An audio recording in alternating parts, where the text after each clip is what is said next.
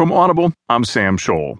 From the Washington Post National section, Peter Holley writes Milwaukee protests turned violent after officer fatally shoots fleeing man. Angry demonstrators clashed with police in Milwaukee on Saturday night after a police officer fatally shot a man who had a gun during a foot chase that turned deadly. The violence erupted on the city's predominantly black north side, an area beset with a history of violence and distrust between police and the community. During a midnight news conference, Mayor Tom Barrett stood beside city leaders to plead for an end to the chaos that had been unfolding for hours on city streets, according to the Associated Press. We have to have calm, Barrett said. There are a lot of really good people who live in this neighborhood. Sunday afternoon, Wisconsin Governor Scott Walker released a statement saying he had activated the Wisconsin National Guard to aid local law enforcement upon request. I commend the citizens who volunteered in cleanup efforts this morning, the statement said. This act of selfless caring sets a powerful example for Milwaukee's youth and the entire community. I join Milwaukee's leaders and citizens in calling for continued peace and prayer. It is also important for citizens to know that Wisconsin is the first state in the nation to have a law requiring an independent investigation anytime there is a shooting by a law enforcement officer that leads to a death, the statement added. Saturday night's conflict began with a traffic stop about 3:30 p.m., police said. After being pulled over, Two individuals fled from the car, prompting the officer, a 24 year old with six years of experience, to chase them, according to ABC affiliate WISN. The 23 year old suspect, who has not been identified by police, died at the scene, the station reported. A second 23 year old man was taken into custody, police said. That officer had to make a split second decision when the person confronted him with a handgun. Milwaukee Police Assistant Chief Bill Jessup told reporters at the scene, according to WISN. This is a risk they take every day on behalf of our community.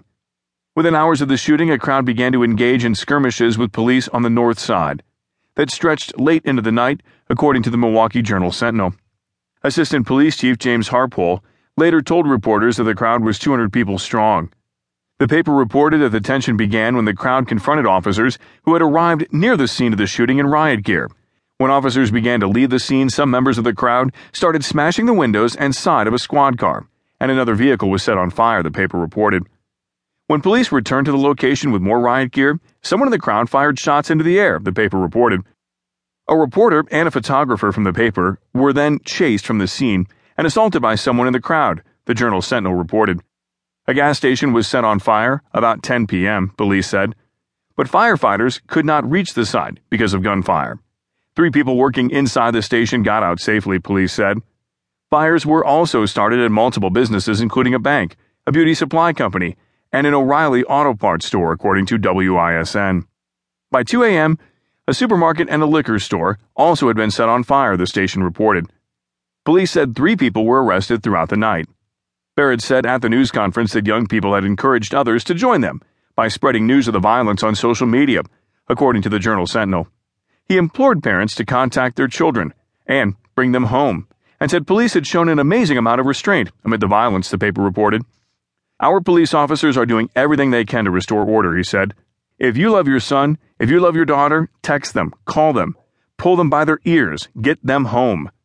Near the end of the news conference, Alderman Khalif Rainey linked Saturday's violence to the ongoing tension between police and frustrated black Milwaukeeans.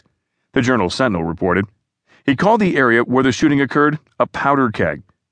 This entire community has sat back and witnessed how Milwaukee, Wisconsin has become the worst place to live for African Americans in the entire country, Rainey said. Now, this is a warning cry. Where do we go from here? Where do we go as a community from here? Do we continue? Continue with the inequities, the injustice, the unemployment, the undereducation that creates these byproducts that we see this evening? The black people of Milwaukee are tired. They're tired of living under this oppression. This is their existence. This is their life. This is the life of their children. Police told the Journal Sentinel that the officer was wearing a body camera when he fired at the fleeing suspect. The paper reported that the man was struck once in his chest and once in the arm. The officer was not injured.